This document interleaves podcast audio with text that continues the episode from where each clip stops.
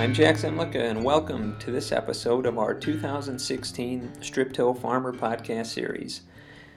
Today's program, Banding versus Broadcast, comparing strip till fertilizer application strategies, is being brought to you by Thurston Manufacturing, manufacturers of Blu-Jet products. If you're tuning in for the first time, I'd encourage you to subscribe to this series currently available on iTunes, the Google Play Store, SoundCloud, Stitcher Radio, and TuneIn Radio. Or if there's another app you use for listening to podcasts, let us know. We'll make every effort to get it listed here as well. And by subscribing, you'll be able to get an alert when upcoming episodes in this series are released. And thanks again to Thurston Manufacturing. For more than four decades, Thurston Manufacturing has been an innovator in fertilizer injection and conservation tillage equipment. Over that time, large acre farmers have found Blu-Jet to be synonymous with durability, low maintenance, and return on investment. A founding title sponsor of the National Strip Tillage Conference, Blu-Jet's Strip Tracker was the first strip till implement to combine onboard fertilizer carrying capacities with a stretched and staggered row unit. Visit www.blu-jet.com or call them at 800 658 3127.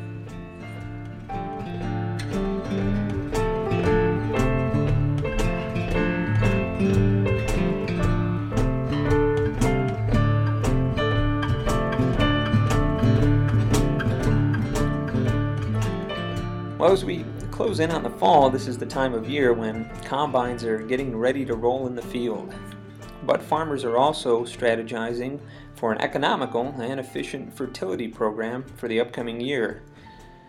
For many strip tillers, their annual series of nutrient applications starts after harvest. And according to the third annual Strip Till Benchmark Operational Study, fall strip till proved to be the most popular timing for the third year in a row, with more than 42% of farmers getting back into the field after harvest. The study also revealed that about 66% of strip tillers band fertilizer in the strip, while another 28% mixed nutrients into the berm with their strip till rig.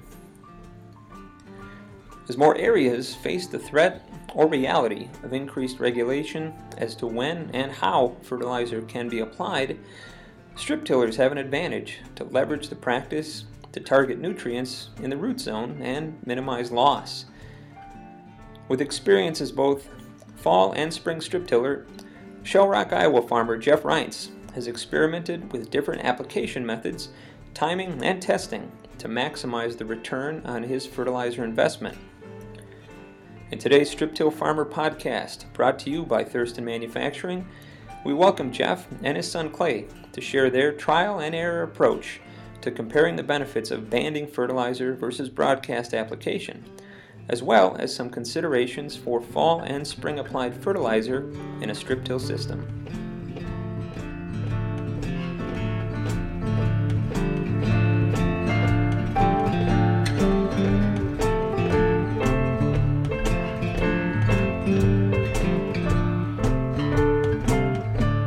Jeff and Clay Reints. We're farmers up in Shell Rock, Iowa, Butler County, northeast Iowa, kind of between Waterloo and Charles City, is kind of the easiest way to describe it. Uh, yeah, we're a fourth generation family farm. Uh, when I grew up, my learning curve back in when I was in high school in the late 70s was dad had an 1850 gas Oliver and a five bottom moldboard plow. And at night, and the no cab on that Oliver, that's why I can't hear worth a darn anymore. Uh, what was fun, you could set that moldboard plow and you could get a blue flame coming out of that Oliver. You, I didn't care about the depth of what I was plowing. I just wanted that blue flame out the top of the tractor at night as I was going up the hills. But uh, our soils were gently rolling. We're about an, a third A slope, third B slope, third C slope. The Kenyon Floyds, the rocky, somewhat tighter clays in places. We get in some of the real tight Protivin Cresco soil types too, like you do farther up in northeast Iowa. The first thing, I don't care whether you're strip tilling, conventional tilling, uh, whatever, if you need drainage, spend the money there. don't skimp on that. Uh, strip till will not cure bad drainage. Conventional farming won't cure bad drainage. Uh, we're fortunate we have a plow manufacturer, right, that we trade a lot of work with, uh, Johnson Tile Plows. Many of you probably are familiar with his stuff. We do some welding work for him and trade farm work and stuff. And then occasionally on a redundant farm, if you don't quite have it all tiled, that's what happens. We kind of, like I say, I grew up, dad was a conventional farmer, and you know, we could see the soil getting tighter and erosion, and he was conservation minded, and so was I. And my first first attempt uh, was we tried no-till farming, corn. We had every attachment on a planter you could throw on there, from row cleaners and fertilizer openers and seed firmers and spike closing wheels and it seemed like we were always planting into a wet, sticky ground. Very seldom did we have just ideal conditions.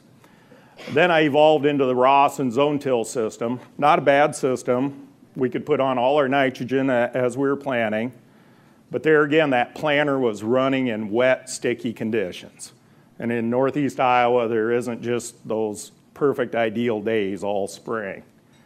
Uh, then we kind of rolled into I started to experiment with a homemade shank machine, just used parts we had on the farm. Those were my anhydrous shanks. They were a DMI True Tracker, I believe was the name of them, on an old John Deere 7000 planter frame. Robbed the John Blue pump off the Rawson, threw the saddle tanks on the 1086, and I was strip tilling. Uh, kind of worked. We could put some liquid P and K on in the fall. Then actually I followed up with the Rawson after that. So we had a little bit of dry dirt to work with.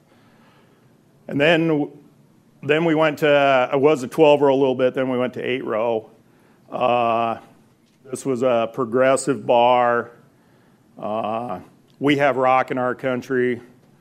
Every shank progressive sent me, we destroyed. Then they came up with this hydraulic reset one was made by a company in Hazleton or Oelwein, Iowa, uh, Quality Plus. And we ran that for quite a few years and had pretty good luck. Then in about 08, our farming operation expanded. Uh, uh, young man, Bruce Switten, had worked with us for years. He had an opportunity. He rented 800 acres up by Clarksville, and no longer was eight row equipment enough. So we went to 16 row and we switched to the spring strip till. Uh, this was the first Friesen toolbar to come out of Storm Lake, out of Harvest International.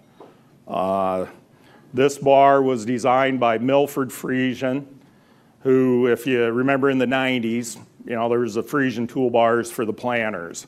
Uh, Milford was just a genius of a designer of metal.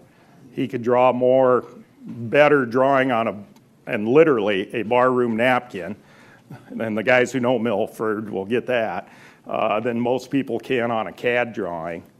Uh, Milford always liked to say, yeah, he went in and got a patent on that toolbar back in the 90s and went back to the patent lawyer. The lawyer said, well, how, how'd you do on your first patent, Milford? He said, oh, not bad. I got, got three customers. The patent lawyer says, geez, that's not very good. Only three customers on that patent.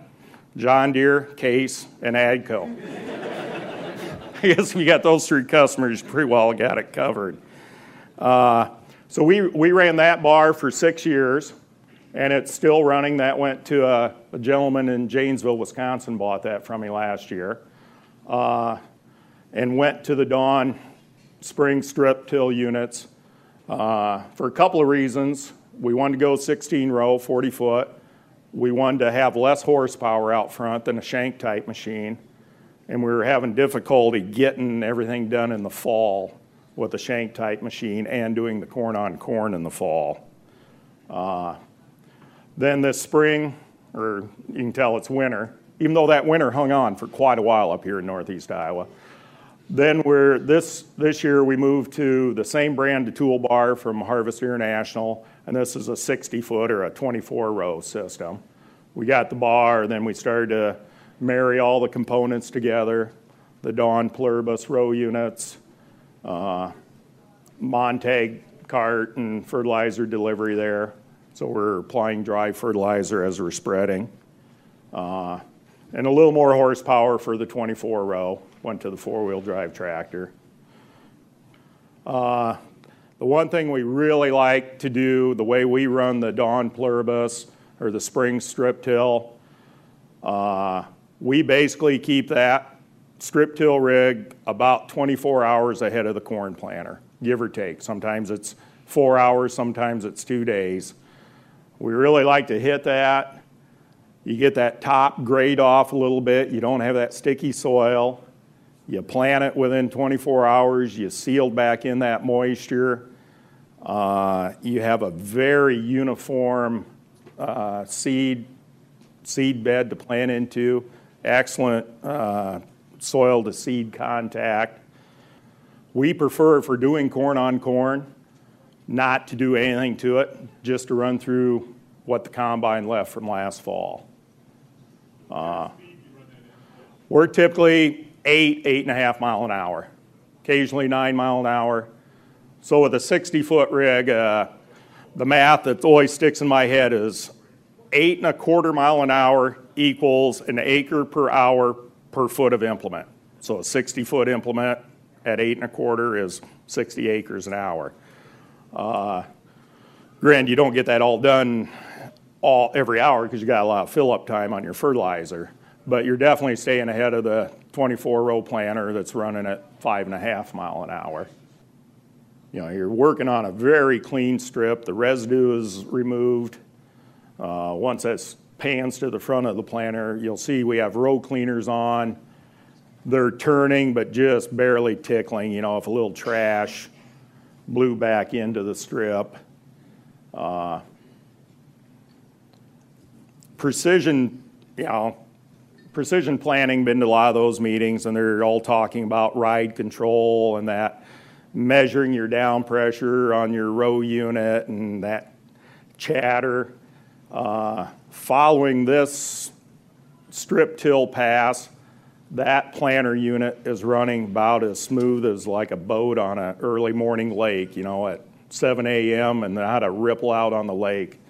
Uh, I remember planting a I do some plot work for Monsanto, and then I got my, an uh, older mounted eight row planter. And one area we had field cultivate and had on this other tractor with the back window open. Those planter units were just, just chattering. You could just hear it all the time going across all those field cultivator marks. And then I moved out of that and finished some end rows and filled in a little part of the field where we strip tilled. It was just dead silent. The planter just went totally smooth. You know, so what precision is telling you, okay, if we can, you know, level out that ride, make that uniform, and you're going to gain some bushels that way. Well, I think we're already 90% there with with the strip till pass and keeping that planter running smooth. Typically, we run about five inches deep. Five inches deep, about eight inches wide. Oh, I think it, it could probably go six, six and a half. We're kind of about in the middle notch on the gauge wheels. Uh, and that brings up another point. I mean, you asked about ground speed, and where you have rocky soils, uh, that unit holds up real well to rock. And I mean, we pick up a rock, but you still have those that are, you know, just an inch under the surface that you don't see. I mean, you'll smack into them, and yeah. One this year, I don't think we ever replaced a front bolt on the lead coulter. Previous years, yeah, one or two times you're gonna snap that bolt or something, but they really hold up well. You know, we all read about having that corn all emerge within 36 hours or 24 hours. Where we're planting into that strip, that zone, uh, with real uniform moisture, we get that even emergence. I mean, we're getting that, everything coming out of the ground in that 24 to 36 hours. Uh, and our typical program on our fertility program, we're putting on all our P and K with the strip till unit, and then about a third of our nitrogen needs. And that nitrogen is coming from, you know, the portion, the 18% that's in the DAP, and then we're also adding ammonia sulfate or AMS for the nitrogen and sulfur source. That's something we've added here in the last three or four years. We started, oh, probably about, about then four or five years ago on the lighter soils that were showing some sulfur deficiency. Uh, now it's just our standard program, and you know, like we've all read, you know, now that we have all these Tier 4, Tier 4B motors, we don't have the sulfur in the air, you know, all the smokestacks are cleaned up, that we definitely need to be adding some sulfur to the soil. How much AMS are you putting on? Uh, typically about 75 pounds an acre is blended into our, our P and K blend. What's your other source for AM besides this pass? Your side dress? Yeah, then we side dress. You haven't With- anything on the plant, No, no, the planter is just bare. no pop-up. No pop-up fertilizer on the planter. Ever get a pop-up? We'll get to that. Yeah. No, we have looked at it, but, but so yeah, we're getting a third of our nitrogen, say about 50 pounds, 45, 50 pounds on in the strip, you know, a day ahead of the planter, along with the P and K. And then the other 100 pounds on with the side dress, with liquid 32% is what we use for a source.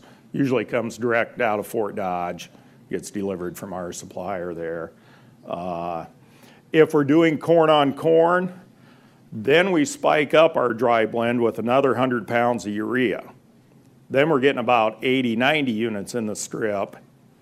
Then we basically run the same rate again with our side dress. Just makes it convenient, uh, but we want a little more boost on that corn starting out on the, on the corn on corn. Did you notice any, any, um, injury to the roots on that? No. Uh, question back there, if you didn't hear it, he was asking about root injury. No, at that rate, we're not seeing any root inj- injury. I have played around with plots where I've doubled that P and K rate and put on enough urea for the whole year's nitrogen needs. So we're blowing on like 700 pounds an acre in the strip, planted the next day, no root injury. I didn't like the yield effect from putting all my nitrogen up front. And we had a wet June that year, and you know, typical loss of nitrogen then. The side dress for us, the split application of nitrogen has definitely been been the way to go for us. We're our organic matter. We have a fair amount of West Fork shell rock sand farms. They're in that one one and a half percent. Uh, the bulk of the ground is probably in that three to four percent. What about CEC? Uh, on our better soil, it's in that mid 20s, low to mid 20s. That lighter ground is in that 8 to 12. Uh, we are on that lighter ground on that CEC. We may be, you know, there's a rule of thumb. It's uh, so many pounds of nitrogen per CEC. We're probably pushing that a little bit on that lighter ground. Uh, down the road, I may work into a late nitrogen application with a Y drop or something like that. I, I run a Hagie front boom sprayer, so we could easily add something like that as long as time allowed. Are you using the high-capacity Montag air system? Yes, yeah, it's a 24 row high output Montag system. Are you using that even on your uh, old system? Yes, yep, You can't quite, go an eight and a half mile an hour, it's hard to get that much fertilizer with the old system. Yeah, yeah, at eight, uh, you wouldn't get 700 pounds through, I mean, we had to slow down to about five and a half to get that, just that plot work done at that 700 pounds. But at, at our typical, you know, 270 to 350, sometimes we'll be pushing 400 pounds per acre. That, we're not having any trouble at eight, eight and a half mile an hour getting that through. Do you do any fall strips at all? No, we've gone completely away from fall strips. Uh, Three big factors and one very important factor. The time, by the time we get done harvest, And I am a seed dealer too, and boy, they got you out there. We're knocking on your combine door, and we just plain run out of time to get done in the fall. If we're doing corn on corn, I had a hard time getting through that fresh, fluffy stalks. I like to see that stuff deteriorate over the winter.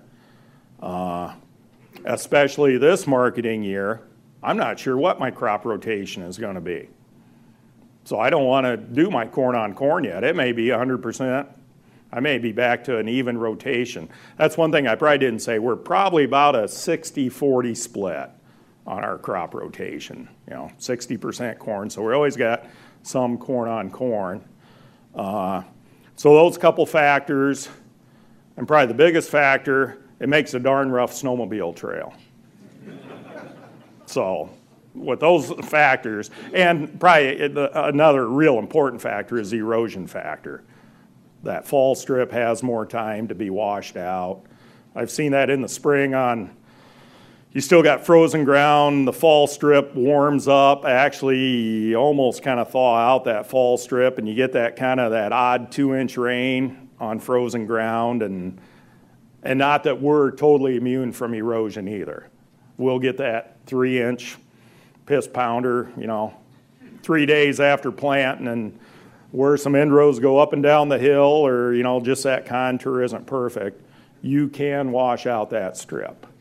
Yep, there's no doubt about that. Don't, don't let anybody tell you that, I mean, strip till is a great erosion saving practice, but nothing is perfect. But yet when I get called out, uh, say a customer nearby calls, hey, can you come look at my corn stand? Okay, we lost a little bit down a few hills, a few strips. He lost his whole field cultivator layer, and now he's down to about 10,000 stand with about 90,000 down along the waterway. And what do I do with that? Well, I don't know. There's back to your starter and pop up factor. Called a misguided strip, and Clay will talk about what we're using for guidance and stuff for whatever reason, you know, you came in off your headland turn a little off with the strip tiller or cell phone rang, who knows what. You know, there the corn row didn't get on the strip, and you can definitely see that starter effect that we're getting from, you know, our dry application, whether it's the nitrogen, the sulfur, the P, the K, combination of all of them. So I really feel we're already 90% there without doing a pop up. I, I won't argue that maybe a pop up in the right conditions would add just that little bit of edge. But for us, is it worth a whole nother tender and system and slowing down the planter process? And then Clay will talk about what we're using for guidance. Yeah, currently right now on the strip tiller, uh, we use a Trimble display, the FMX, uh, which we also use uh, passive guidance where we have another receiver on the toolbar to help ensure that, you know, a true pass to pass, try to really create a good um, symmetrical um, passes across a field. And then we're doing that all uh, off of RTX correction. So we, we're actually very happy with it. We've run it the last two years and really, really happy with it. And then this year, uh, went further along and and mapped out some fields with the gator and stuff off of RTX, and then created boundaries and stuff, and then created the actual AB lines through the fields, and we were able to share those uh, between the strip tiller and the planter, just uh, you know to get it even better. Try to you know, but this this type of thing still happens. I'm sure it took days to find this field. Yeah, but no, yeah. no. But uh, I, stuff happens, like he says, phone calls, whatever, and, and sometimes you think you're you're right on it, and you know you looked at the wrong line or whatnot. But but you know this year I think we've really and it, it really does show. I mean, you can still throughout the year you can see that the end row or the rows that you weren't quite on it fully but that's why you know why we have that technology. We're trying to you know progress ourselves to you know start minimizing those risks. Yeah, and then uh, the GPS is controlling the Montag. You know, just like the planner. You know, your planter's starting right at the end row and planning. Then we program that in, you know, because you got to have the Montag, them fertilizer augers turn on a little before you actually want it there because you got that delay, especially on a 24 row. And I got, uh, they didn't end up in here, but I got a couple pictures. You've all seen your spray boom, you know, when you didn't quite have the chemical to the end, and it just feathers at an angle there. You, you got grass and then no grass. Occasionally, you know, and it's once a day maybe it happens for 20 feet, so it's no big deal. But we can just see that wedge. The center row's got the fertilizer, that corn's taller, and you can just see that feather out as a, as a strip tiller took across the field. Call that a test plot. Yeah, yeah, everybody's got to have a test Yep. plot. One field right across from my dad's house, we, the outside row was plugged. We didn't realize it for a couple rounds.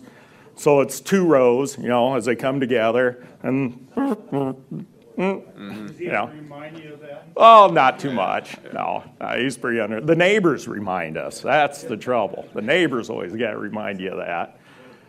And that's just the corn plants I dug out, the one that landed right in the strip, uh, and the other one that didn't land in the strip. And there, maybe that'll show a little bit, you know, as far as root burn and stuff. We're just not seeing any root burn from the way that pluribus unit blends that fertility into that top five inches deep, eight inches wide. Any, uh, root sliding your strips or anything? Any what? Any slided roots in your strips? No. No, basically, and I'll explain this root display, but you know, like a hatchet root and stuff. I've dug a lot of those on other customers' fields. You know, they plant a little wet, and boy, the corn just isn't coming. You dig it up, and all you do is have a, a hatchet root then. Uh, no, we're not seeing that at all with the with the pluribus units. And one thing I like, uh, some even the guys at Dawn will argue with me a little bit. Well, hi, Jim. I didn't even see you there. Uh, We snuck it. about our case planter, the case uses that wide press wheel instead of the V wheels like a Kinze and Deere. Uh, I think the two between the pluribus and that case planter are the perfect marriage there. That rear firming wheel firms that strip back up, seals that moisture back in there. Uh, and that's just by chance. We didn't actually pick the case planter for that, but we can take credit for it anyway. Uh, I mean, that, that- like this picture looks bad, but I mean, it just shows how much nutrients is there. I mean, it's the. I mean, it looks like it's a triple planted seed there, but it's just throwing those suckers so quick. And and we had, you know, it's it's on a little quicker ground, so it had good excessive rains that helped it out. But I mean, it just shows you how quick that picks it up. Mm-hmm. Okay. There's another one. I remember that particular field. I was finishing up with the strip tiller. Uh, let's say, how many guys are strip tilling in here? Okay. Uh, how many are handling dry fertilizer? When the forecast calls for three days of three inch rain, do you leave your applicator full of dry fertilizer or do you try to have that thing completely empty at the end of the day? Okay, I see you're shaking your head. I mean, it, if you're new to strip till and never handled dry fertilizer, that's a whole learning curve. It's not hard to learn, but a couple times of shoveling out a Montag hopper with a number eight spade, you learn real fast that that thing is empty when you got a big rain event coming. Especially with the night. Yeah. Yes. We found a little bit of oil dry or some kind of a, a, a absorbent even helps. Oh, does it? High humidity days. Mm-hmm. Yeah, there's we've had that, you know, one of those foggy, misty days, the neighbors still field cultivating and we're out running dry fertilizer and you're sucking in that fog and through there. You can run, but be aware, watch what you're doing. Uh, so Those days we use the uh, polymer encased urea, takes away that does it? I've never done that. I've wanted to play with that. We really don't have a supplier for that.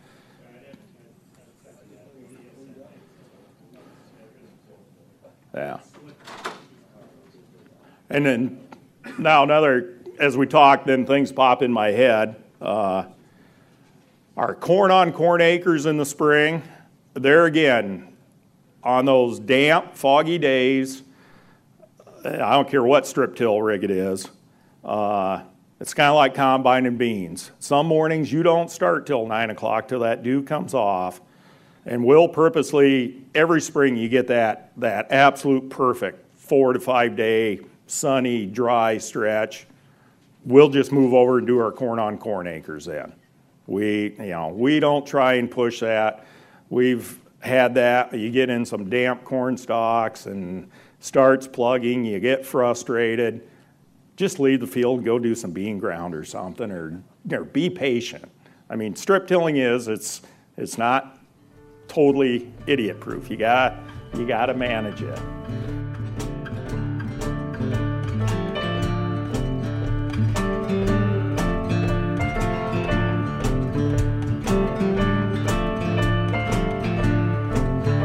We'll be right back to Jeff and Clay's discussion, but I did want to take a moment and again thank our sponsor, Thurston Manufacturing and Blu-Jet Products, for making this program possible. For more than four decades, Thurston Manufacturing has been an innovator in fertilizer injection and conservation tillage equipment.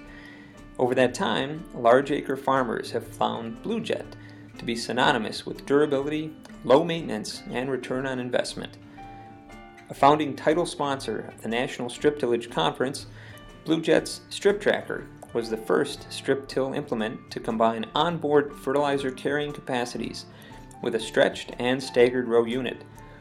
Visit www.blu-jet.com or call them today at 800 658 3127. Or reflecting on the discussion so far, it was interesting to hear Jeff's logic for transitioning from fall to spring strip till, with time and residue management being decisive factors.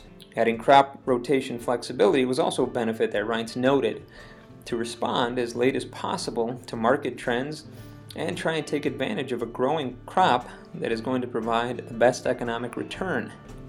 Let's get back into the program now and hear more from Jeff and Clay Reints on lessons learned from an evolving fertility program.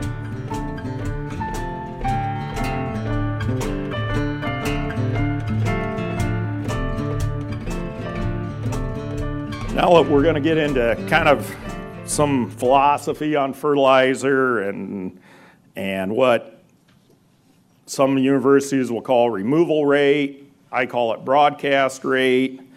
Uh, I had an opportunity, rode with some guys out to Hefty's field day here just a week ago today. Uh, sat in on a fertility meeting, talked to Brian Hefty about it a little bit, and talked about because they're a strip till farmer too. Uh, you know, how, how do you toy this? You know, we can know we can reduce rates with our strip till compared to what's called removal or broadcast rate. Well, Brian told me, he said, actually, that broadcast rate needs to be 50% more than removal rate to get the same effect. And I hadn't really heard anybody, especially a university guy, quote it, quote it that way. But that was Brian's take when I was talking to him after one of the breakout sessions there. Uh, and then if you're broadcasting the rate, a uh, couple examples, couple especially one customer up towards the green that always puts in a plot for me in the spring. He was complaining on the local co-op. Of course, co-ops change hands 14 times and they can't keep good help. But uh, he said, "Boy, they're just I gotta I gotta do something with strip tilling." I go out there, I look at their broadcast rate. They didn't even get to that end of the field. Uh, he told the guy, because he was putting on urea, it was a new operator in the floater, I want this field double spread. The operator drove the same tracks twice. I guess that's double spread. So, you know, are you getting a good uniform application? From that floater running 25 mile an hour through the field. You know, as he's slowing down to make his turn, I know that conveyor belt isn't reacting exactly to that mile an hour change and stuff. Uh, so we, like these, after the meeting, or, or, you guys can walk up now, we made these root boards here. Uh, We put a plant every six inches. Easy division, makes a 34,500 stand, uh, instead of trying to measure them six and an eighth of inch apart. Uh, Basically, each board represents a 30-inch row. We weighed out on a gram scale the exact amount of fertilizer what a 200 bushel corn crop needs there on P and K and, and sulfur. Uh, we applied, this equals uh, 360 pounds an acre broadcast. If you measure, equate it all down, it's 307, 3.75 grams per square foot.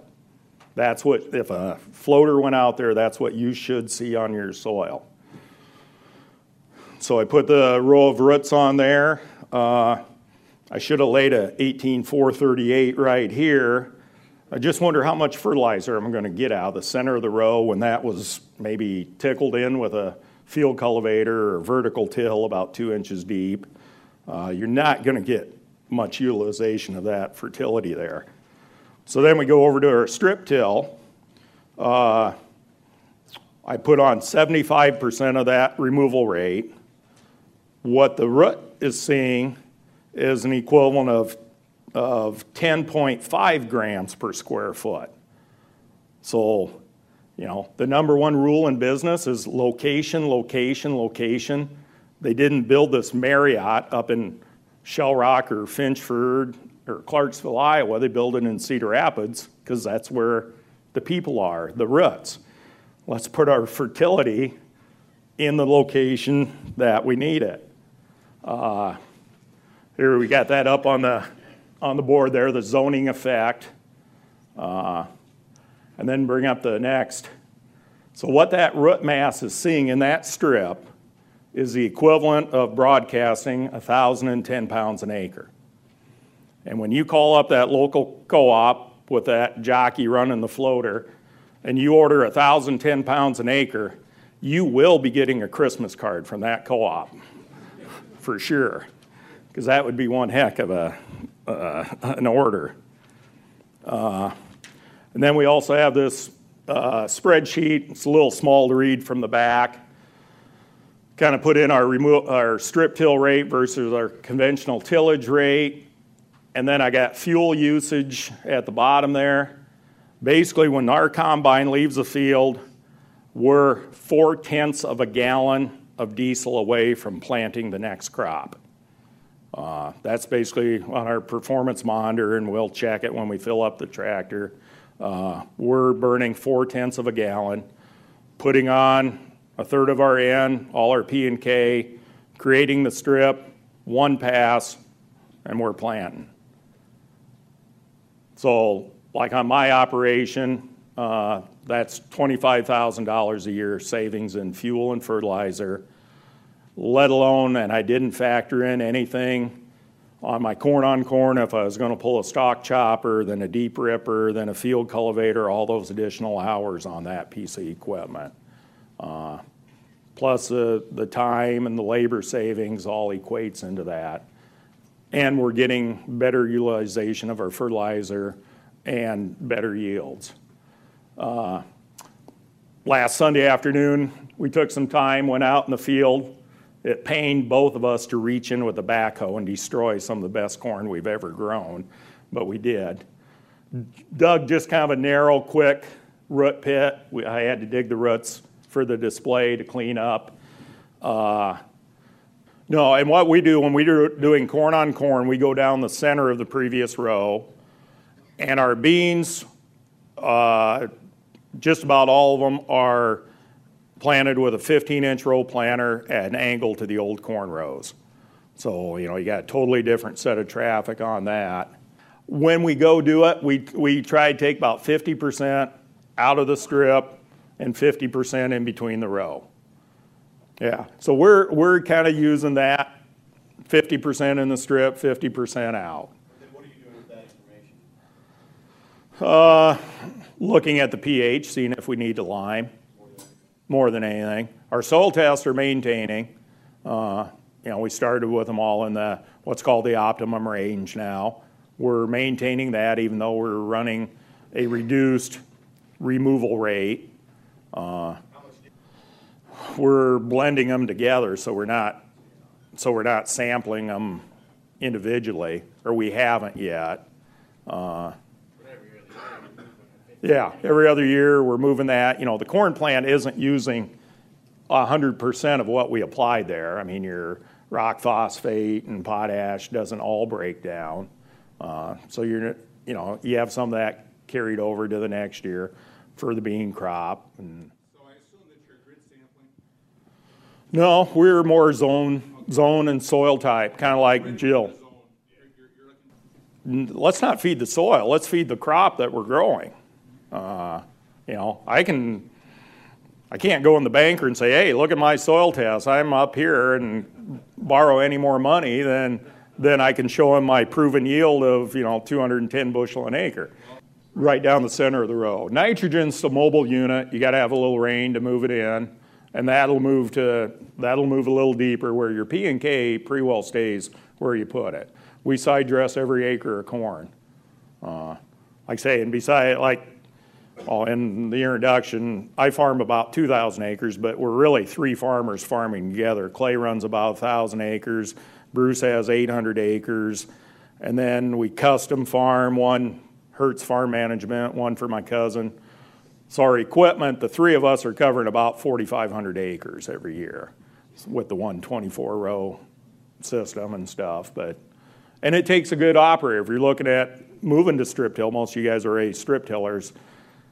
It's not the old retired factory worker comes out at night and runs the field cultivator for you. You need a lot better qualified operator. And that's where we're real fortunate, all three of us. Bruce Prewall runs the strip tiller all the time and does a heck of a good job with it and learned all the way through as we were learning. And so that's, we're real fortunate that way. And here's some, we came up with some bullet points on, as we went to the spring strip till. Uh, the big advantage for us, it was hard to, for us to get it done in the fall. We just ran out of time, you freeze up, you know, a later harvest. Uh, you maintain flexible crop rotations, like when we finished up this spring, we, we got that bulk of the corn done that May, whatever, 5th to the 11th, you know, Mother's Day, then we got rained out. I still had about 20% of the corn to go, and that was corn on corn I had left. If it would have rained till June 1st, that could have went to beans like that, had no, you know, could have easily switched crops. Uh, the corn residue definitely has time to decompose with the winter, the snow.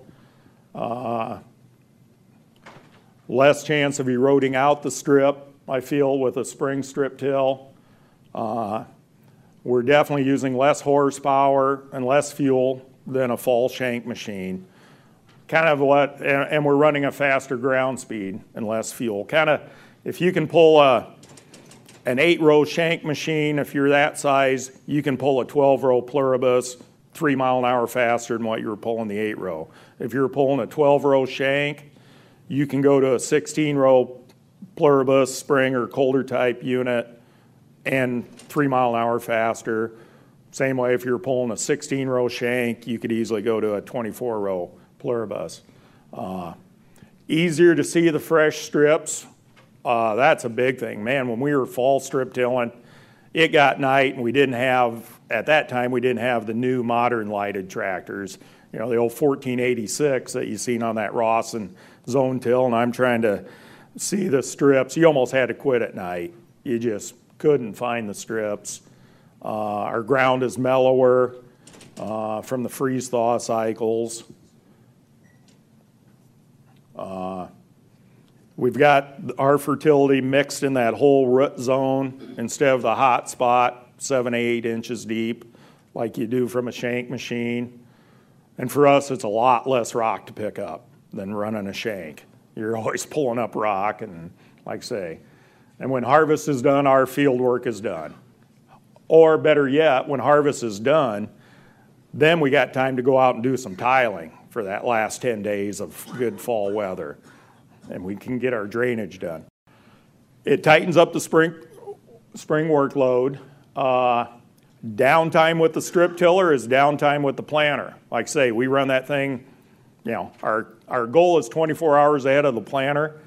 If for whatever reason the strip tiller goes down, the planter's got to stop too. Uh, especially this spring, everything happened that first or that week in May. Our fertilizer dealer was backlogged on labor, getting, you know, they were spraying and spreading dry and ammonia. Uh, it took one of us running our fertilizer tender back and forth to the dealer to stay, keep the strip tiller running, uh, where normally he can come out and just refill our, our tender. Just a quick thing on strip till soybeans. We played around a little bit several years ago.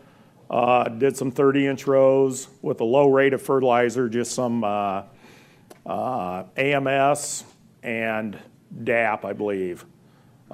Comparing it to no till 10 inch rows at that time, we were running a 750 drill when we did this comparison. Gained a little bit of yield on the strip. Dollar wise, it was just a wash between the 10 inch rows and strip tilling with fertility. There's some of the results. Uh, I kind of threw some numbers together over the last six years. Uh, we have consistently produced 10% above what Butler County's uh, reported NASS yield has been. My crop insurance guy says I have one of the highest APHs on not the highest quality ground overall. And this is a common sight in the combine. That bumping grain tank is full. And there's PowerPoint by Clay, and there's our return on investment. Get the heck out of here and head north and keep the trails clean. So.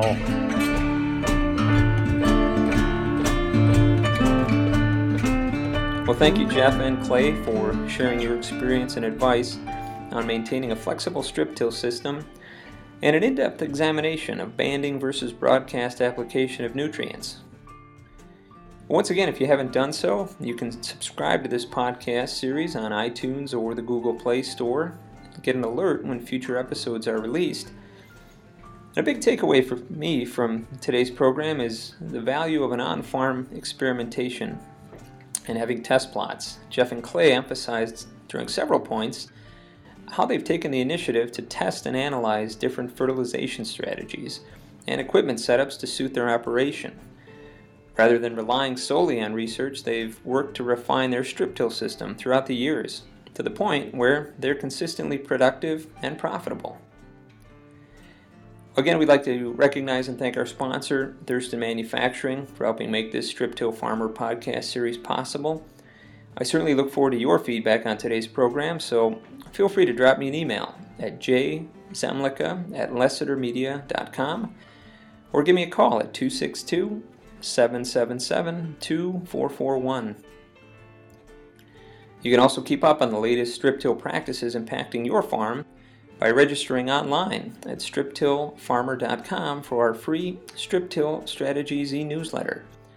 And be sure to follow us on Twitter at striptill, F A R M R, and on our Strip Till Farmer Facebook page. Finally, a reminder and invitation to attend the 4th Annual National Strip Tillage Conference, which will be coming up on August 3rd and 4th next year in Omaha, Nebraska. Look for more information and updates on the conference at www.striptillconference.com. Well, I hope you'll join us again on October 12th for the next episode in our 2016 podcast series, Managing Strip Till Residue for Maximum Corn on Corn Yields, where Illinois strip tiller Cade Bushnell will discuss his strategies and methods for not only managing but maximizing the benefits of residue in a long term corn on corn strip till field. For Jeff and Clay Reints, Thurston Manufacturing, and our entire staff here at Strip Till Farmer, I'm Jack Zemlicka. Thanks for listening.